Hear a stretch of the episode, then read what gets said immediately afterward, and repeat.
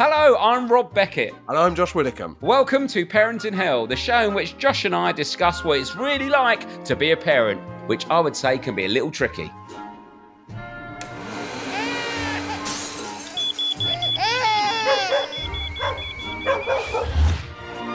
So, to make ourselves and hopefully you feel better about the trials and tribulations of modern day parenting, each week we'll be chatting to a famous parent about how they're coping. Or hopefully how they're not coping. And we'll also be hearing from you, the listener, with your tips, advice, and, of course, tales of parenting woe.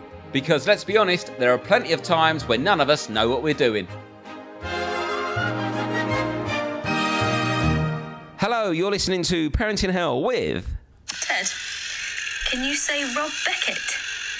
Not Rob Beckett. Can you say Josh Widdicombe? Not Joshua Lincoln. This is a two year old son. This is my two year old son, not a two year old son, Ted. Not sure why he took offence to your names, but he enjoyed recording this so much that when he drifted off to sleep tonight, he was still repeating, not Widdington, not Widdington. Not Widdington. That sounds like some kind of awful repressed memory. Thanks for being great company on the nursery run, Emily. Oh, thanks, Emily. I'd like to be clear, I've never met Ted. Not Widdington. Yeah. Shall we do some bloody correspondence? Well, we should actually. We've got a great guest, but let's let's. We've got loads of emails coming, so we should do them. We get so much email. I'm getting so many messages on. I think it's some Spotify Wrapped is start. You know when they sort of tell you what you've been listening to. That's sort of gearing up, and it's loads of people that be yeah, I never click on my Spotify Wrapped because I'm so worried about it. Why? It's going to be Paw Patrol heavy this year. People had been sending me that how many hours they've Yeah. listened to the podcast. Someone's done thirty six thousand hours. Oh. That can't be right. No, it can't be. How would you do it? What that many hours? I mean, fair play to them. I've listened to three hours of the Rockonteurs podcast and I'm struggling. and I love it. I'm just about to start the Noddy Holder one. What is going on in my life? Hello, Rob and Josh. Oh, God. Go on. My mum died. This is this is an, a one show style mood change. My mum died in 2015, two years before my son Tom was born, and I always talk about her. And although he never met her, he always knows about Granny Jules. Oh, that's nice. Didn't Granny Jules have a uh, hit with a cover of Mad World in Donnie Darko? I don't know that reference. Bit of a stiff film for me, mate. That was Gary Jules. I've watched Jaws 3. Something for everyone, isn't there? When he was about two, I left him with his daddy, and off I went to visit a palm reader. I didn't mention anything to anyone except my husband as to where I was going. When they were driving somewhere together, in the back of the car, Tom suddenly said, Mummy is speaking to Granny Jules right now. My husband was so shocked and asked what he meant. They're having a chat, and she's with her now, is what he said. Oh. I was in the palm reading appointment, and my mum came up lows. I love that my son sensed something and often tells me she's in the lounge with us or something. Oh. I'm still waiting for her to grant me wishes like she promised, but it's a strong start. Lily from Norwich. I don't know whether I want to be haunted by someone even if I love them. Thoughts? Yes. Yeah, I, I agree. I mean, palm reading as well. Maybe you can get more information in Norwich. Obviously, they've all got six fingers, so the palm's bigger. Oh, here we go. Good, Lovely, good stuff. thank you. Come on. Good stuff from the Come man on. from Kent. But, but, but what's wrong with Ken? Ken's not inbred. No, no, I was just saying, like you're, you're you know, being snotty about the, the backwaters like Norwich or uh, Devon. Oh, right, fair enough. Norwich is actually a really good city, Yeah. but he's got a bit of a bad press. Great gigs, great gigs. Always one of the best tour gigs. Unbelievable, but I don't. I think Alan Partridge is to blame. Yeah, Because, like, for our generation, it's like, what do you think of the pedestrianisation of Norwich City Centre? Yeah. Like, he associate Alan Partridge with Norwich, but actually, it's quite a cool, fun city. But Yeah. you think of it as sort of like an old, old bloke. yeah, exactly. So maybe they need to sort that out. Maybe they need to sort it out. A lot of people we know went to uni in Norwich, Rob. Did they? Such a boring thing to say because they're not people. Oh no, no, no! Keep going. No, no, no! Keep going. I'm really into this. Go on. Yeah. And My agent went to uni in Norwich, oh, great! Yeah, that's good to know. and she went to uni with Greg James. Oh, what for Radio One? Yeah, Oh, okay, fair enough. That's actually quite good. now you're interested. And John Kearns was at uni with them. Oh, good comedian, John. Cur- He's got a kid as well. We should get him on. That's it. Oh, I'd love to get John Kearns on. Are we just doing admin now? No, no, no, no. I've got some correspondence as well to share. Go on. This is my friend Emma at uni used to, instead of blow offs, you know, I said blow offs and you reckon no one else says it. Yeah. She used to use fluff a pinky. You what? She used to fluff a pinky, but I don't know if that's a thing. Fluff a pinky? Fluff a pinky? Yeah, that's what she used to say for farting. I don't know if I like that. Fluff a pinky? Surely it's a brownie, isn't it? What, your bum? Oh, God, the what? Yeah. I don't know. Sorry, Rob. Sorry. And do you know what? Sorry to Adrian Chiles as well. He's all right. I'd say my bumhole's more pink than brown. I don't. I don't look a lot. I clean my ass, Josh. yes, so do I. My ass, not your ass. yeah, so it would be more for us as two white men. It would be pinker than brown, surely. Okay, yeah. I can't get round there to look. My worry is after Tuesday's episode, Yeah. people have gone, should we just skip the Adrian Chiles one? This is a bit coarse. And then this has happened five minutes in. Well, I tell you what. Look, you come round my house. You look at my bumhole, and I look at your bumhole, and then we'll report back and then leave it there. Good idea. I'm so glad you're in Australia. okay. right, here we go. This is a good one. Children hurting adults. We're talking about the kids when they hurt their parents. Yeah. Hi, Rob and Josh. I think this is the most serious injury we've had. Hi, Rob and Josh. Listening to your episodes where you spoke about injuries received from children and brought back what I can only describe as PTSD. I'm sorry about this, Chris.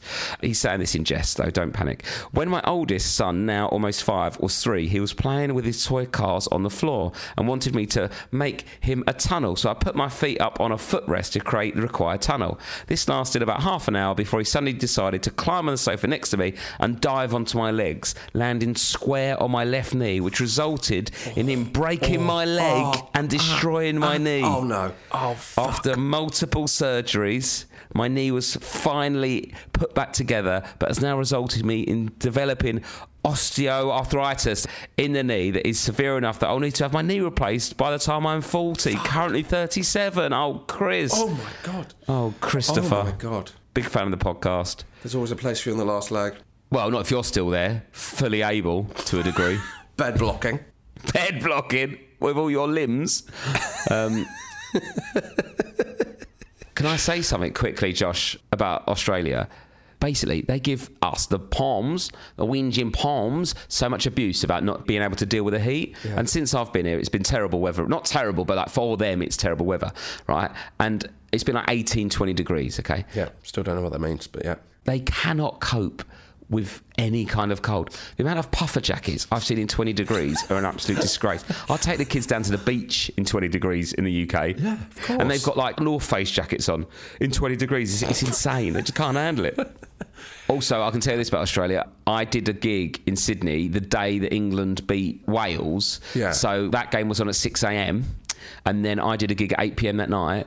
There were some people in that room that were absolutely shit faced. They'd been drinking since 6 a.m. Oh and the show was great. The first half was excellent. Second half was really good. But as I was trying to get into my rhythm, they were just so pissed. They kept on shouting out, but they weren't even making sense. But they'd just been on the booze all day from 6 a.m. Oh, fuck that. Oh, God. Oh, God, Rob. You know, it's all right though. You've travelled across the world to avoid those kind of people.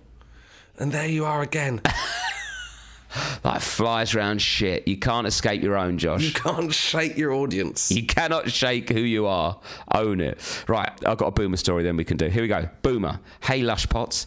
That's a nice intro. I like that. Just a little tale about my husband's boomer style parenting relayed to me by my stepchildren. On a ferry trip back from France, approaching customs, he did a passport check and was horrified to tell his middle child, aged eight, he'd lost her passport. The only solution was to pretend to be a doll. Horrified, but obligingly, she sat rigidly. What, a doll? Yeah, so she went. He went to her. Just pretend you're a doll. Oh my! She sat rigidly, non-blinking, Fucking Nora. This is great. propped up in the corner of the car, being a doll, whilst they rolled past the officials, passport safely in the glove box. Yes, he's a lunatic. Oh, my God. She now has a panic attack at passport control. The problem is, it is quite funny watching someone pretend to be a doll, but not a child. That, that you've got to look a at the child, long-lasting can't that. consequences. This is not okay, Exactly. Maria. I hope you be a doll.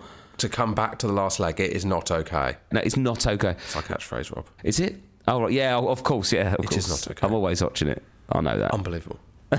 For God's sake. it's been on 12 years, mate, isn't it? Do you know when I went to Australia, I was told that Adam Hills was like the Graham Norton of Australia. Yeah. Now you get there. Do you know who the Graham Norton of Australia is? Who? Graham Norton. They've got oh. Graham Norton. He's just on the telly. it's just it's the same bloke doing the same show. It's just in Australia. Shall we bring on Adrian Chiles? Um, yeah, let's bring on Adrian Chiles. Very good interview. This good bloke. I could listen to him for ages. I love You know this. what? I had him down as sort of like oh TV presenter, does a bit of sport, but he's it's amazing. Like, and he just sort of seems like a bloke, doesn't he? But he's so charismatic and quite Yeah. charming and really interesting. Like when he talks, you just want to listen the whole time. I thought it was great. He's really thoughtful and like has really interesting angles on things you're not going to expect from anyone. Do you know what I mean? Yeah, exactly. But um, yeah, he's really good bloke, really interesting. I'm a big, big fan of We Chiles. love Chiles. Um, Yeah. Right, well, here's Adrian Chiles. Enjoy. Hello, Adrian Chiles. How are you? All well, thank you. Thank you for doing this. We're very excited to have you on. At the start, we like to ask, how many kids have you got? What's your setup, kids wise? My setup kids wise is two daughters, Yeah. aged unbelievably 22 and 19. You know, all that stuff people tell you about, oh, it goes quickly. My God, that's true. Is it? Yeah. When I first spotted it was when my daughter went to secondary school, my older one, and she went from sort of one day not being allowed to cross the road on her own Yeah. to another day just having to get on a bus, a tube, and a bus to get to school. Yeah. And at that moment, she's gone. And about a month later, I was on the bus, you know, four or five in the afternoon. Some girls got on. I thought, oh, that's Evie's uh, school uniform. And then I thought, hang on a minute, that is Evie. and then even worse, she hid her face and ran upstairs when she saw me. So for one minute, she can't wipe her own arse. The next minute, she's avoiding me on public transport. It's just incredible. And then the game's gone from that minute. They're gone. You might as well wave goodbye. They're off. You know, you'll you'll see them briefly when they drive past you when they've passed their driving test, and that's probably the last you'll see. Oh god, oh, you strike me as well as an emotional man who I like and say that I'd include myself and Rob amongst this that would struggle with that, would have loved the connection with the young children, and mm. that is something I know that I dread. Is that a fair assumption? Oh yeah, and um, the worst for me actually was when they went to university. For, with the, took the first one away to Bristol University. Hmm. I dropped her off. I cried so much that one of my contact lenses fell out. and I didn't have my glasses with me, so I was scrabbling around on the seat of my car looking for the missing contact lens. And I just bawled for about an hour. And then when the second one went, which was only just over a year ago, it was even worse. It's just oh, no. it's truly appalling. I've got real advice for but when the kids do go to university, actually, if we can get on to that. We Yeah. have take I made what to Yeah. say to them and what not to say to them. But anyway, Yeah. sorry, I'm, I'm interviewing myself. No, no, I'd love to Oh, hear no, that. that'd be Hit- Hit, perfect. us up with that. Well, just that before before we go to university, the one thing not not that university is compulsory or everyone should want to go and do it, but I think that the thing we always say is, "Oh, you'll have a brilliant time." Yeah. Oh, you'll have a brilliant time. Stupid thing to say because we don't know. Yeah. You're going to have a brilliant time. I, to be fair, I don't know what you say instead. Yeah. But you know what you're about to do will not be easy. Yeah. And you might not necessarily have a brilliant time because you might, you know, three weeks in, you're thinking, what? I'm not having a brilliant time. There must be something wrong with me. Well, Yeah. you know, never Yeah. again in your life will you be thrown in with a load of complete strangers and compulsorily told to have fun, have a brilliant time. Yeah. Yeah. And everyone tells you it's the best part of your life as well. It's a lot of pressure, isn't it? Yeah. Yeah. It's too much. It's too much. Did you have a brilliant time at uni, Adrian? Well, uh, you didn't have a bad time. I found it difficult at first, and then I did. I was doing the wrong degree, which you know, which didn't help. I did English. I never quite, That's a I lot I never of quite got to grips with what I was supposed to be doing. You know, and also self scheduling. I just needed more focus. I think I'm better off doing law or something. Not that I was interested in it, but you know, at least would have kept me out of trouble, you know, between sort of nine and five most days, as opposed to just six hours a week. But in the light of taking my second daughter off to university, we had a just after that happened to have a bit of a reunion for people I went off to university with in 86, 87. And I was asking them about how were you, you know, what, what do you remember of that first year? I was genuinely astonished. They said, like my best mate, who I thought I knew really well, he said, I mean, I didn't really feel settled until the end of the second year. I just found it sort of traumatic, really, until then. You know, everyone's sort of kind of putting a brave face on it. Hmm. And I think what's, you know, what makes parenting, I think, probably harder now is, you know, the constant contact that you can have with a mobile phone. When we went to university, there was one phone call you had, you know, once a week, you'd probably call on somebody on a payphone or something. Yeah. You know, and, and that'd be it. And you had to sort yourself out in between. And suddenly, if I can't get hold of my daughter at 10 o'clock at night, you know, I'm thinking, oh, what's happened to her? Is she all right? you know, we're much better off being at home, sort of burying your head in the sand, not being able to find out whether she's all right. I mean, this is let alone going off, you know, traveling around the world. Oh God, yeah. You know, in my day, you'd go off somewhere totally isolated, and that was good for the soul. It was good for the parents and good for the kids.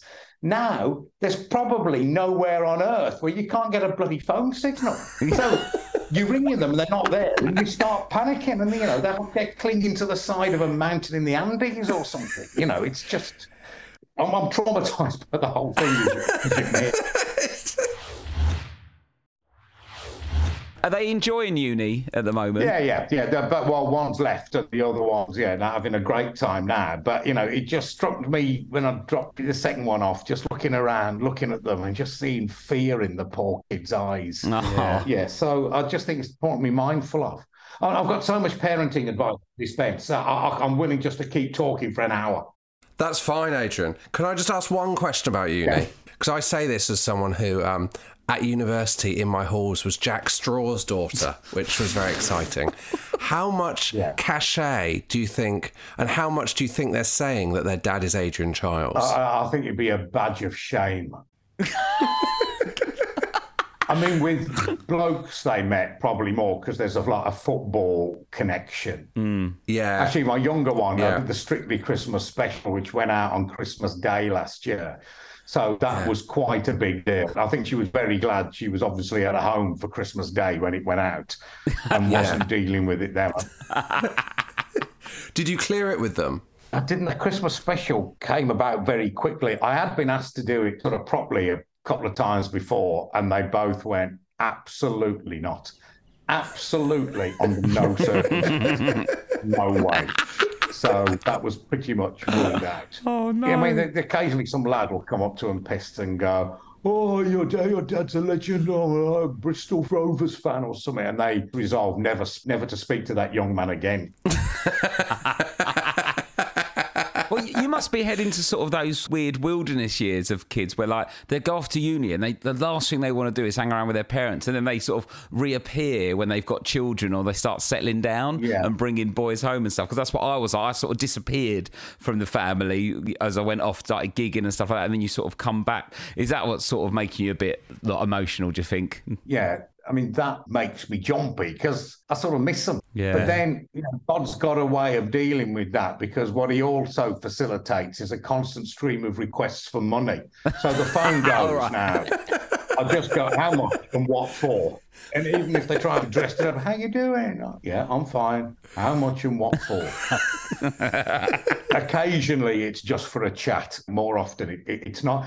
But you know, my mum, you know, my mum's 83, and I mean, she says to this day she only sleeps properly if me and my brother are in under the same roof. You know, which hardly oh, happens at all. About one day a year, but to this day, it feels like that. What a sleep, Yeah. though. What, a sleep. Yeah. What a sleep to look forward to. If your daughters do ring and ask for money, though, do you go, well, you know, I can't really afford that at the moment, but if I did strictly, Yeah. then there would be more money available for that trip to Thailand. Well, I've tried that. If I say they want me to take them somewhere and say I can't, I'm working, then I kind of have that speech. Yeah. I think trouble is when they were in their early teens, I was extremely successful and earning a lot of money. And throughout their teens, I've progressively got less successful and earning considerably less money. So, you know, I suppose it's difficult for them to adjust to that, but they're going to have to adjust to it. I don't see you as a. That almost came out as authority figure, which seems unfair. I don't see you as an iron fist. Ah. I see you as wanting your children to like you. The school of Josh Widdicombe. Is that a fair summation? Yeah, I think it is. I mean, I quite seriously often wonder how much of it is just luck, really. I mean, beyond teaching your kids the rudiments of good manners, you know, hello, goodbye, please, thank you, etc. So beyond that, I just think we kid ourselves that we can influence much at all. I, you know, I happen to have been lucky with my kids. For example, you know, they worked reasonably hard at school, you know, but if they didn't, what am I going to do? Stand over them, lock Yeah. them in the room, you know, say, like, you're not going out, you know, not give them pocket money. I just, the attitude to parenting is find a bucket of sand, put your head in it, cross your fingers, and then just hope for the best. And I think that's a good tip. Did you always have that freedom with it, or, or did you discover that over time? Oh, I don't know. I just thought everything I tried to get them to be interested in to do, you know, I sort of failed to do it. You know, it just never worked. Are they West Brom Bit of a fans? cliche, but yeah, but trying to get them to come to the football, I mean, they just. The older one would never have it at all. The younger one came for a bit and then wouldn't come again. I mean, it's interesting. The younger one came for you know a good few matches, but then decided against it. And um, a woman I, I sit with, when she did bump into my daughter again, said, "Why don't you come anymore?" He said, "I quite like being there. It was just the thought of being there, which was so terrible." And I realise it's the opposite with me. It's the being there at the game. I'm I'm usually miserable, but you know, it's the thought of being there that excites me, or rather, the Yeah. thought of not being there that appalls me. So Yeah. it was the opposite way around for them. But I think the, the thing I valued most about them, again, I, I don't think this is down to me or their mother, is that they did, they really knew how to have a good time, but also, you know, worked hard, worked quite diligently. And this is something it's taken me years to realize is that when my older one got went for a GCSE result, results, I always remember I, for some reason I wasn't nervous going up to get them. It wasn't because I thought she was going to do well, and it wasn't because I wasn't concerned, if you see what I mean, that she was not Yeah. going to do well and not got the result she deserved. And then while she'd gone inside to get her results, we were sitting outside in the car. A woman came past whose daughter was in the same class as my daughter, but her older brother had just got his A levels. And this lad was a bit of a wronger and he'd been done for pot smoking or something. He done no, he'd done no homework at all or anything. And he'd got four A's at A level. Right. And I just thought, that's it now. That lad is going to have a problem because the lesson he's learned in life is that he can wing it. He can not do much and succeed. Now, if you're not careful, that's a very bad lesson because Yeah. sooner or later, and I don't know about you, you like me will have met a lot of very successful people in a lot of different fields footballers, entertainment, politics, whatever.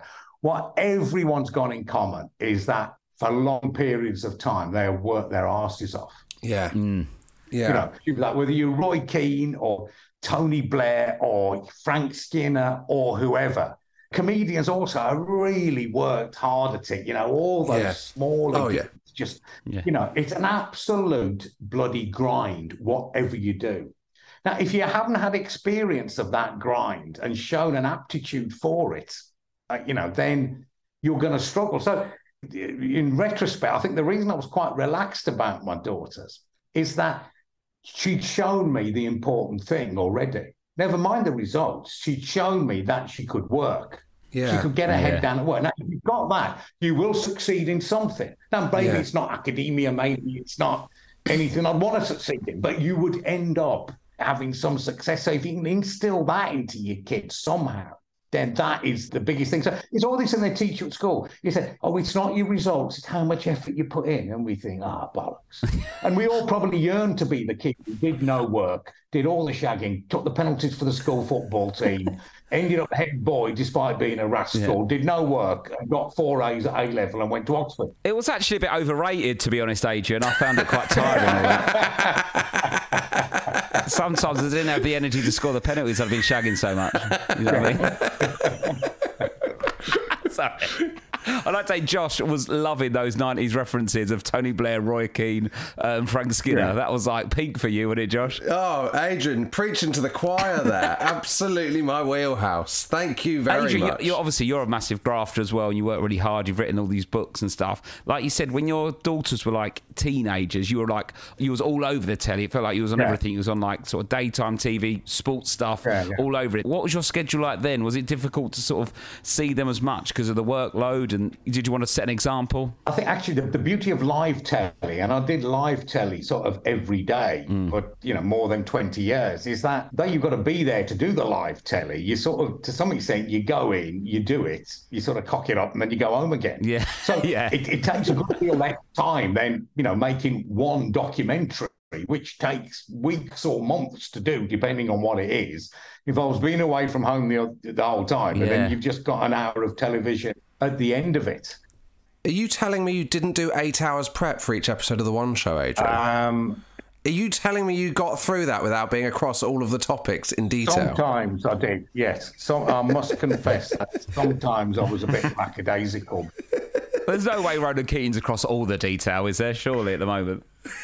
No, I mean you could do too much for the one show because in the end you just Yeah. every interview was just sort of took three minutes and you had three questions. And after a while, I lost the art of conversation. I couldn't speak to somebody in a pub for longer than three minutes. So, you know, question one, yeah, question two, question three, right, thank you, off you go. Next person, you know. It was interesting. Same going into doing sport on telly, you know, half time, you know, what do you think, Roy? What do you think, Paul? What do you think, Lee Dixon?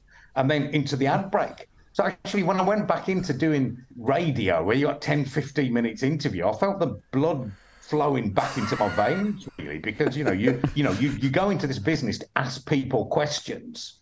And so it was just nice to feel that again. Although when I was doing football and half the stuff I've done since, actually, and my daughters have had absolutely no interest in whatsoever. you know, when I was doing the one show, you know, they'd want to come in and meet One Direction or somebody or other. But uh, now I can't really sort of offer them access to anybody. What about Josh? Do they like Josh? Could you introduce them to Josh? Would that help? Um, I don't know whether you're in their demographic. No, I'd, I'd have to ask them. I'd have to ask. I, I won't take offence. I won't take offence. Be brutally honest. Do you What's think they've heard of me? Josh?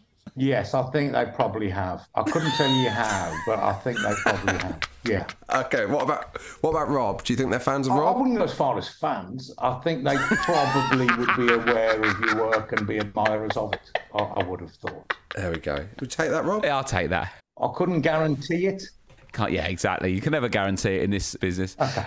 All right. Adrian, I was going to ask, what, like, what is it you miss most about them being a bit younger? Then obviously now they're, they're women and they're out learning at uni and stuff like that. Is there moments you pine for when they were younger? And, and is it like rose tinted glasses, or did you find it tough when they were little? No, I wish I'd. I think the most difficult time is when they're sort of two or bit less, when they've just started moving around. Yeah. And they they've stopped having that morning snooze to give you a, a bit of respite. But they're they're a danger to themselves because they've got no brains, but they're running around getting themselves into all sorts of trouble. Then it's hard. But you know, I really wish. I mean, this is what I'll say to myself on my deathbed about my whole life. You know, I just wish I'd enjoyed it more Yeah. you know, a lot of life is about repetition, you know, doing the same thing over and over again and, and, and drawing some enjoyment from it and some meaning from it. I mean, even if you're doing the same kind of gigs, you know, a priest doing the, the same sermon, you know, Mick Jagger doing Sympathy from the Devil, you know, each time he does it, he does it like it's his first time or it's last, he gives it everything. Well, I'd say the same about raising small children. Yes, you know, changing nappies and, you know, you think you're out of the terrible twos, then all of a sudden you're back in them and all of that. You know, I just wish I'd immerse myself in this instead of praying for every day to come to an end, you know, to really think, well, this won't last forever. you know, I'll get another go at it. Oh. So, It's so hard though when you're tired.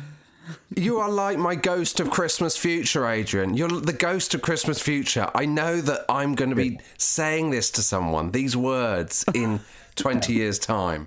But I can't stop myself looking at the clock and thinking an hour and 15 minutes until bedtime. something came to me. I can't remember why I was. This came to me. I was on a train. I was filming something in Cornwall, and this Tweenies song came back to me. I mean, do, do your kids watch the Tweenies, or was that that's before your time? No, we don't have the tweenies. Yeah, before our They're a bit more yeah. into Bluey now. Right, there are some great songs, the Tweenies, but there was one particular song Yeah. Called Under the Sea. I remember it because it was one Evie, my older one, one year, one Christmas, she was sort of ill with something or other all over Christmas. And we just sit and watch the Tweenies hour upon hour. That Under the Sea song came up all the time. I put this song on, but found it on Spotify on the tray. And it was just tears rolling down my cheeks.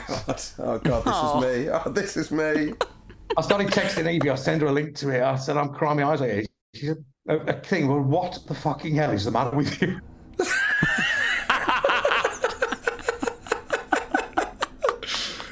it was just too much. And the other one I remember because the joke was that you know she's the younger one's all emotional and the, the older one's like tough as old boots, which you know isn't quite fair. But in the um, Wallace and Gromit film, the the wrong trousers, there's Yeah. a bit where Gromit gets sent outside to the kennel Yes. because Yeah. Wallace has got a new friend. And so Gromit's in this kennel. And I remember even being surprised then my daughter was about seven or eight or something. She was just watching it and this big tear was rolling down her cheek. Oh, And I thought, even to this day, it just stops me in my tracks. You know, I thought, oh, Oh. God, no. No. and then I texted her that the other day and she went, what the fuck now? But she does remember being upset by it. But, you know, it's just Oh, those God. little moments. Oh God! Uh, But I, in a way, do you love disappearing to those moments? Like, as it's kind of pleasure pain thing, right? It's kind of sad but uh, warm nostalgia. Yeah, look, if, you know, it's a version of that. You know, grief is the price of love, and I mean, we're not talking Yeah. about grief here, but you know, if you haven't got that stuff to look back on, yeah, then something's wrong. And you know, I do genuinely regret not spending more time with them. I mean, not so much to do with work, but you know, I spent an awful lot of time following West Brom around the country. I, I kind of regret that. Do you? Much as I had a great time, uh, I wish I'd had spent more time with them. But you know, we still had plenty of great times. I suppose being divorced didn't help. They were eight and five when I got divorced, but you know, they were always just right round the corner, coming Yeah. and going as they please and stuff. So it was as pain free as it could have been. Oh, then so was it quite a sort of easy to sort of work out when you could have the kids and stuff like that? Because it can be quite difficult, can't it? It was never easy, but it wasn't an issue. Do you know what I mean? Hmm. I, don't, I was always, but you know, it doesn't stop you being racked with guilt about it. But you know, we all get on very well. You know, me, you know, they, it's it's fine. But I remember there was a, the real moment when I think Evie must have been about twelve, and she was round my flat, and a bloke came round who was a, a mate of mine who had daughters about the same age. Very nice, very sort of friendly guy, rather posh, and he goes, "Oh, hello, Evie." He goes, "Um, how often do you come round here?" And she looked at him and she went, Well, whenever I want. You know, he just, what kind of questions are that? Yeah. And I just, you know, some some great weight lifted off my shoulders at that moment. Oh, yeah, she can come round whenever she wants. That's But nice. the other side of that coin is that she can not come whenever she wants Yeah. as well. yeah. You know, and you know, we all ended up in a good place. I mean, food and money is what they're interested in, we thought mainly, because I can always Yeah. cook for them. But you know, we do have a good time. There was a talk at their school about raising teenage children, teenage daughters particularly. And hmm. this woman, I mean, talked a fair amount of shite, but this psychologist, however, she made a couple of really good points. I thought. This one was, you know, forget everything else. Everything else is secondary to one thing: is that make sure they get enough sleep. I mean, I think that's for adults, but particularly for you know children, Yeah. young children, Yeah. teenager, whatever. The other thing she said, which was, she said, don't ever begrudge them the time that you're in the car with them. You know, a mm. lot of parents go, oh, on the taxi service, blah, blah, mm. because increasingly that's the only time you'll get them to yourself. yeah, that's a good And I think that is really, really important. Also, in terms of talking about trivial stuff or more important stuff, the massive advantage to being in a car with them is that you're not facing each other. yeah, You're looking elsewhere. Do you know what I mean? So I, it hasn't Yeah. occurred to me till recent. We're like going out for a walk as well. You've got not it's confrontational if you're looking at each other, but it's just somehow Yeah. easy Yeah. to communicate like that. And to this day, you know, I'll say to my older daughter, you know, who's well into her twenties now, I'd say, I say, should we go out for something to eat? So where are we going to go? So oh, we'll go, you know, we can go to a curry house round the corner from me in West London in Chiswick. And she said, no, no, let's let's go to Kentish Town. And I said, well, why is it you like going to the place in Kentish Town? He said, oh, it's just a good distance. Just being in the car together, even if we don't talk and just listen to Taylor Swift Aw. loudly, you know, we're still in the car together. She just loves being driven places by me. You know, we all love being in the car together. It's just, I don't know, it's just a nice thing. Happy associations. Oh, that's nice. You speak to people and you just get a lovely feel for how much they care about parenting. Do you know what I mean? Yeah. And I get that so much from you. I want to talk to you about your book, uh, The Good Drinker How I Learned to Love Drinking Less. You gave me a copy when we were in the BBC and we bumped into each other. Yeah. I've started reading it. I'm loving it, Adrian. I won't claim that I've read it to the end. I'll be honest with you. Everyone's got a book out at the moment, Adrian. No, no, I'm on no, one a week. I'm on one a week. But and I've only said this to one other person. I'm going to finish this, Adrian. I very rarely do. But I find it absolutely fascinating. It's a quote from Rocky, isn't it? Do you want to give us the kind of give us the elevator pitch of what this book is? I mean, the narrative about drinking is that you're either something called an alcoholic, which in the Yeah. idea of clinicians doesn't actually exist as such. The idea of alcoholism, where you have one drink and you have to drink 200 and then you wake up in a skip or whatever. Hmm. yeah. You're either that or you're a perfectly normal, moderate drinker. I just thought, you know, it was problematic where I was drinking every day. I couldn't bear the thought of a social occasion without drinking. Yet, how could, you know, and it didn't look like what people would call an alcoholic or didn't look like a problem excessive drinker. But the fact is, how could I not say I was dependent on alcohol in some form?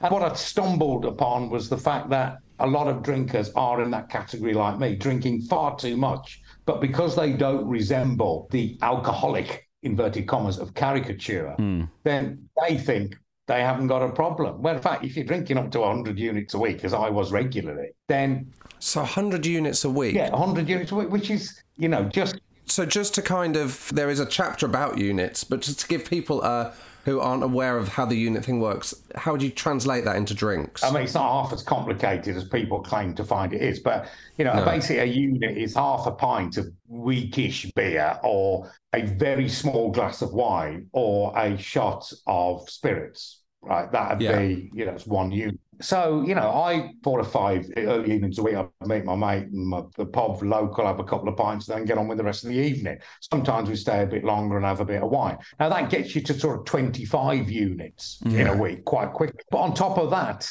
a day out at the football, a couple of proper nights out, and maybe a bottle of wine with Sunday lunch, you're very quickly getting towards 100 units. You know, because you're drinking every day. Yeah. In essence, what I worked out that if I lined up all the drinks I've drunk in my life, in like 40 years drinking since I was 15, it'd be three miles long.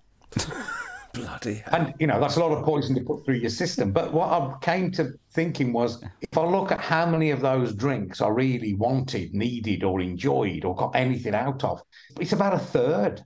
Hmm. Yeah. You know, two thirds just pointless drinking, just drinking because I was out, drinking because it's what I'd always done, drinking because I had a bottle of wine to finish, drinking because I was with this mate with whom I always drank, or because the pubs weren't closing for another hour, or or whatever. And I just stripped away the drinks I wasn't really wanting, needing, or enjoying, and then just left with the ones that I did value. What I thought was really good, which I read in the book, that was such a good point, was you say there's a lot of people that have a problem with how much they drink, but they're told your only option really is to stop drinking because that's what the kind of alcoholic would do, or that's the way, the only way to control drinking. And your kind of point is there is another way, which is to cut down and kind of mindfully, moderately drink. Yeah. I mean, I think, you know, this idea of alcoholism has got very deep roots, you know, and in fact, we're all on a continuum from, you know, heavy drinking to the sort of wake up in a skip kind of drinking. And my point was because we got that deep idea of it as a disease theory where you've either got this disease or you haven't hmm. then partly because of that, you think the only cure for the disease is to stop completely. And a lot of people don't seek help for that reason because they think they're going to be told, no, you've Yeah. got to stop completely. Now, for a lot of people, it is appropriate. You know, I wouldn't question anybody who stopped drinking completely. Fine, go for it. But for others, there's a lot to be said just for moderating and just realizing, you know, it's a really important fact that drinkers like me, you know, the serious drinkers, one of the big lies we tell ourselves is that everybody drinks like us, right? Yeah. You ask a big drinker like me, what percentage of drinkers, not of the whole population, what percentage of drinkers drink 14 units or less, which is the recommended maximum for safe drinking? Most of them will say, oh, 1%, no percent. The fact is, it's 70%. Is Right. it? It's 70%. Yeah, it's 70%. And even allowing for a vast margin of error, it's more than 50%. Yeah. Right. Most are drinking safely. Yeah. So we're the outliers. Yeah. Big drinkers, we're the outliers. And once I realised that, I just thought it's one less excuse to drink with impunity, to sit there in the pub where it's easy to think everyone is drinking like that because other people will be. Yeah. Sit there and just say, well, everyone drinks like this. The 14 units thing is a load of bollocks and they don't know what they're talking about. Yeah. So if you think the 14 units thing is bollocks, fair enough. But don't tell me that everybody drinks like us because they just don't. It can it can creep up on you a bit, especially when you've got like young kids and stuff, and you finally get them to bed and you go, oh, I'll have a glass of Yeah. wine or crack open a few beers, Absolutely, and then yeah. because that's your routine every night, you could have three or four beers every night before bed and not think anything of it. Oh, Well, I just I realised that you know I was drinking more with every decade that passed, and then I noticed some of my friends were drinking less. You know, when I met them, some of my big sort of drinking friends from my teens and my twenties, when I met up with them, we'd go for a drink like we normally did. But then, when it came down to it, I realised that's probably the only drink they had that week Yeah. but I was drinking every day in between. So, you know, I remember how this was, and I had small kids. Is that there is that moment you've got them off to sleep, you've read the story, they're asleep, you go for the wine, you go for the beer, thinking like, you know, I've earned it. And, you know, it's an obvious point, but it's habit forming, and that can soon the more you do it, the more you need. And I mean, I used to, when I took mine out for a walk in the stroller or in the the thing where they hang off the front of you. I mean, I you know, I used to go off one. I go down the pub. Would you? With them strapped you from? I, I'd go down the pub. I'd- I'd have a couple of early pints or a pint, and then you know the locals, you know, old blokes or whatever, would sort of coo at my daughter, and the Polish barmaid would swing it around a bit, and all the rest of it. You know, it was just that was part of my routine as well. Wow. A friend of mine's just had a baby, and the only thing they can put off off Spotify that would pacify the baby was um, gentle pub chatter. There is such a thing on Spotify. Rather damning of them. So gentle pub chatter is what would put the baby what would put the baby off to. That might work for me. Yeah. Your daughter's a drinking age now, so would you enjoy like I, I always think that's quite an interesting thing. Would you go to the pub with your daughters? Is that how you'd socialise with them? I'm always angling for that. I say, let's go for a drink. But they're always kind of reluctant. I mean, they do drink, not to a, a massive extent, I don't think. You know, like we do have the odd drink and stuff, but you know, they're not going to sit in a pub with me. I mean, it happens occasionally, but it's not their idea of fun. I don't think. I think they'd just rather go for a drive round. the one way they can guarantee you're not going to drink, get you to drive. Yes, exactly. I mean, just taking the younger one to university and then the older one started work, you know, in both cases, you know, I'm thinking, God, you know, alcohol is such a big part of it, you know. How do you get on if you don't drink going off to Freshers Week and all the rest of it? How do you get on if you don't start, you know, when you start your first proper job? How do you network and stuff if you're not drinking? Yeah. And I still don't know. And I think it's a real shame. Uh, I write in the book about, you know, when I first started working at the BBC. I mean, the reason I got on is that my old boss, the late Paul Gibbs, took a shine to me. And he took a shine to me because he got to know me in the three weeks there I was on work experience. And the reason he got to know me because I went drinking with him in the evening. Now, It wasn't that he was a massive drinker. It wasn't even that I was. But if I didn't drink, how would I have formed that relationship with him? Yeah. And so, would you say like, because in the book you say about how much you drank, but you didn't ever like feel drunk, or you kind of got that point where it Well, I was wasn't too making. good at it. I was just too good at it. That was my problem. Didn't get hangovers really. Didn't misbehave. Yeah. You know, nobody around me. I mean, I get slagged off by all sorts of people for all sorts of different things, but nobody said, "Oh, he's a drunk. He drinks too much." Yeah. Yeah. But I didn't really ever get drunk. You know, and I did stupid things, but you know, I did stupid things without the benefit of drink as well as sort of with it. There's a former Tory MP randomly I played golf with at some charity day, and I told him what I was writing about. And he said, Oh, yeah, I don't drink much. Said, I'm blessed with hangover. Yeah. And that's exactly the right way of looking at it. because hangovers, you know, it's one reason to put the brakes on. It's God's way or nature's way of telling you, you know, Yeah. slow down a bit here. If you don't suffer from that, you know, crack on, on you go. Yeah, I've massively stopped drinking just because I cannot deal with the mornings with the kids. Yeah. It's actually like you know completely impossible to get through the day. But like you say, if you're not getting hangover, then it's, there's nothing to put you off, is there? No, that that's right. when your kids were tiny, were you? You're not good hungover, are you, Josh? Yeah, because I'm the same as you, Rob. I I cannot get up with kids at half six, having drunk the night before, and not being a kind of well of self hate. Did that bypass Adrian Chiles? No, I had, I had a bit of that, but again, it was because I was knackered. I suppose it wouldn't have been easier if I'd been drinking, but it was difficult anyway to get my sorry ass out of bed. And if I can avoid it, then you know I'd let my then wife do it. Although I think I did my fair share of getting up, although she would contest that. but what I couldn't get my head around was that at some level, subconsciously, when I had babies, I must have thought that somehow they didn't get up on weekends and bank holidays. They didn't wake up at six in the morning then. That's what I found difficult to deal with. You know, that during the week I could get up because I had to get up anyway. But what do you mean? You wake up screaming at six on a Saturday and a Sunday as well. And when we're on holiday. Yeah, two weeks on holiday. What, what madness is this? And then you took a job where you had to get up at 4 a.m., Adrian. Oh, no. Like, you got a job where you're getting up on daybreak. At what, what time are you getting up then? Yeah, well, no, they'd grown up by then, mercifully. and daybreak was so bloody miserable. I'd be more than happy to be at home with screaming babies vomiting all over me.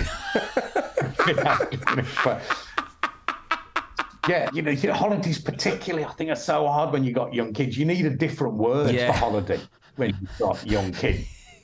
Just a new place to experience your life. Yeah, you get to go to bed at seven o'clock with them and just live on their time as best you can. What age do you think holidays got good? Because I'm currently at a one and a five year old, and I'd say it's not the peak day period to enjoy holidays. No, it's not. I would say until, well, I mean, it's about your youngest one. So I think you you got five or six years yet, to be honest, till the youngest ones are six, seven years old. Oh my God. Five or six years. I'd say four or five. I'd say take one year off that to try and keep morale up, Josh. But at Yeah. least a solid three to four years before it'll be fun again. Oh God. Yeah, I mean, yeah. oh God. It's, it's, as you say, it's the mix of wishing your life away Yeah. And then being sad when it's gone. Yeah, I mean that's exactly right. So we take them off to the sun somewhere, and it's just, you know, I, I don't know why we do that because I don't think the kids particularly enjoy it. Okay, you can go to the swimming pool day and night. You spend most of the time slathering factor 200 all over them, and then it's hot at night and all the rest of it. I think I don't know what you're better off with. Just a, you know, a bracing beach holiday in the UK if you can afford it, I suppose. But the flights as well. Oh, what a trauma they are. Dear God. What was your worst flight? There was one coming, we go to Croatia, like my mum Croatian. I mean, just she's young I one screamed all the way back. Oh, despite being basically drugged at the other end. And then and literally the moment the wheels touched down at Heathrow, we just completely out like a light Yeah, and, and couldn't be raised that. at all. I, I am exceptionally understanding if there's a screaming baby. Oh, yeah. I- I've obviously, uh, obviously been there. You know, it's hard. And Adrian, are you excited about the potential of grandchildren? Maybe a bit early for you now, but in the coming years. Oh yeah, absolutely. I don't want to apply any pressure, but uh, yes, I like babies in my life. Yes, It's fresh as wheat. Get on with it. to your 19 year old daughter. yeah. Who, who knows? I might be as reluctant and start going to see West Brom home and away with great passion again to avoid it. But I, I think I'll be a very useful grandparent. Yeah, I can see. Yeah, I can see that. Yeah. What was your favourite? You think your favourite age, if you had to pick one, as someone looking back now?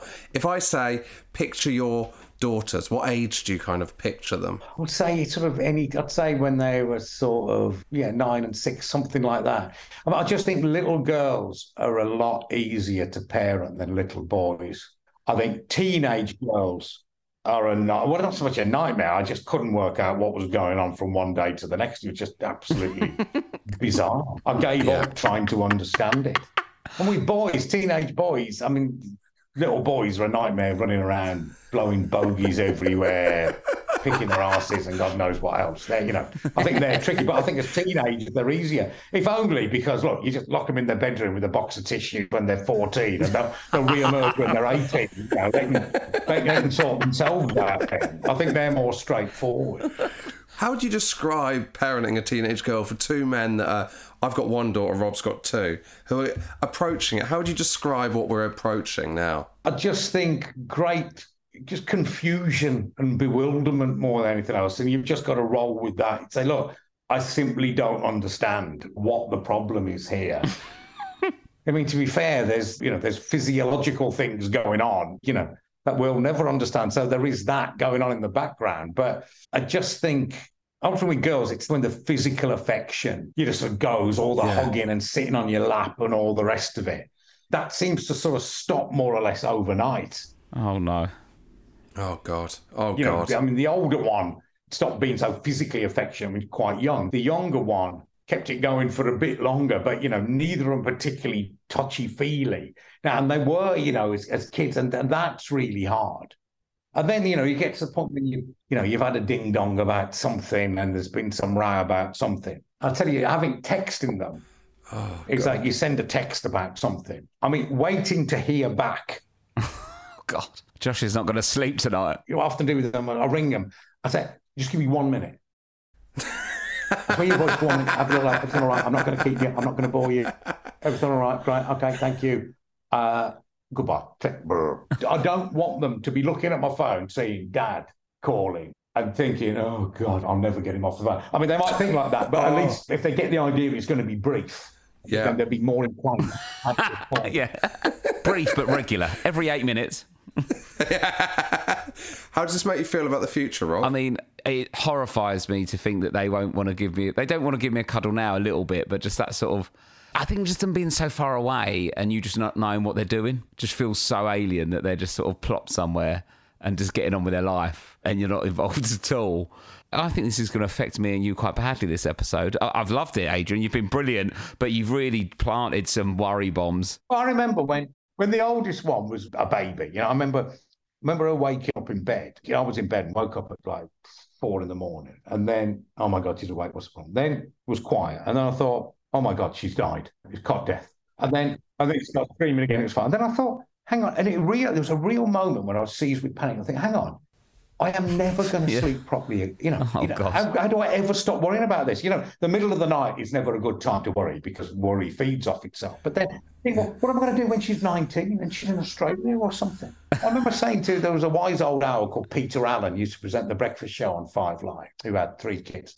I remember I said this to him the following day, and he said, "To be honest, you're onto something there. Once you've had kids." You Yeah. never probably have a proper night's sleep oh, again. Oh, fuck's sake. Thought, oh God. To a certain extent, I, th- I think there's something in that. There's certainly that thing. You're only as happy as your least happy child. And my God, I've been, oh, you know, mine have been Oh. genuinely happy. Yeah, but that puts a lot of pressure on the kid, I find that saying, doesn't it? Yeah. Oh God, it'll be all right though, won't it? Oh fuck. Anyone want to go for a pint?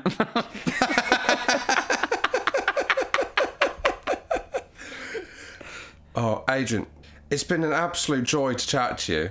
Have your daughters read the book? Um, I don't think so. They've read bits of it, which some friend or other told them was funny. I don't know. They might have read it on the quiet. I know. We'll see. I mean, it'd be all part of all part of the embarrassment of being my uh, daughter, I think. But uh, perhaps they'll pick up something from it. It's been a joy to talk to you, Adrian. oh, I loved it, Adrian. Thank you. Uh, the book is The Good Drinker. It's been so good. Thank you so much. All right, cheers. Uh, it's like, you know, a vision of the future. Cheers, Adrian. It's been an absolute pleasure. Nice talking to you, both. Cheers, Adrian. Thanks Cheers, so mate. much. Take care. Adrian Chiles. Adrian Chiles there. Adrian Chiles has got so much more depth to him than you think when you just see him presenting something on TV. Do you know what I mean? Yeah, very charismatic. There's a lot going on there, isn't there? well, yeah, he's- he's lived a life. Yeah. How are you feeling, Rob? Oh, I'm all right. It is 2 a.m. And there was at a point there when Adrian Chiles was talking about how many units of alcohol he had. I was looking at the minibar going, uh, you might have to start drinking if this is going to go on for much longer because I. I was loving it, but then when he started saying about like your kids being away, and I was like, I was, I got a, a visions of me down in a bottle of red wine, then buying his book to read tomorrow. That was brilliant, though. Thank you to Adrian. I've really enjoyed that. Thank you uh, to everyone for listening. We will see you Tuesday. Tuesday? See you Tuesday. Tuesday. Bye. What a joy. See you later. Bye. Bye bye bye.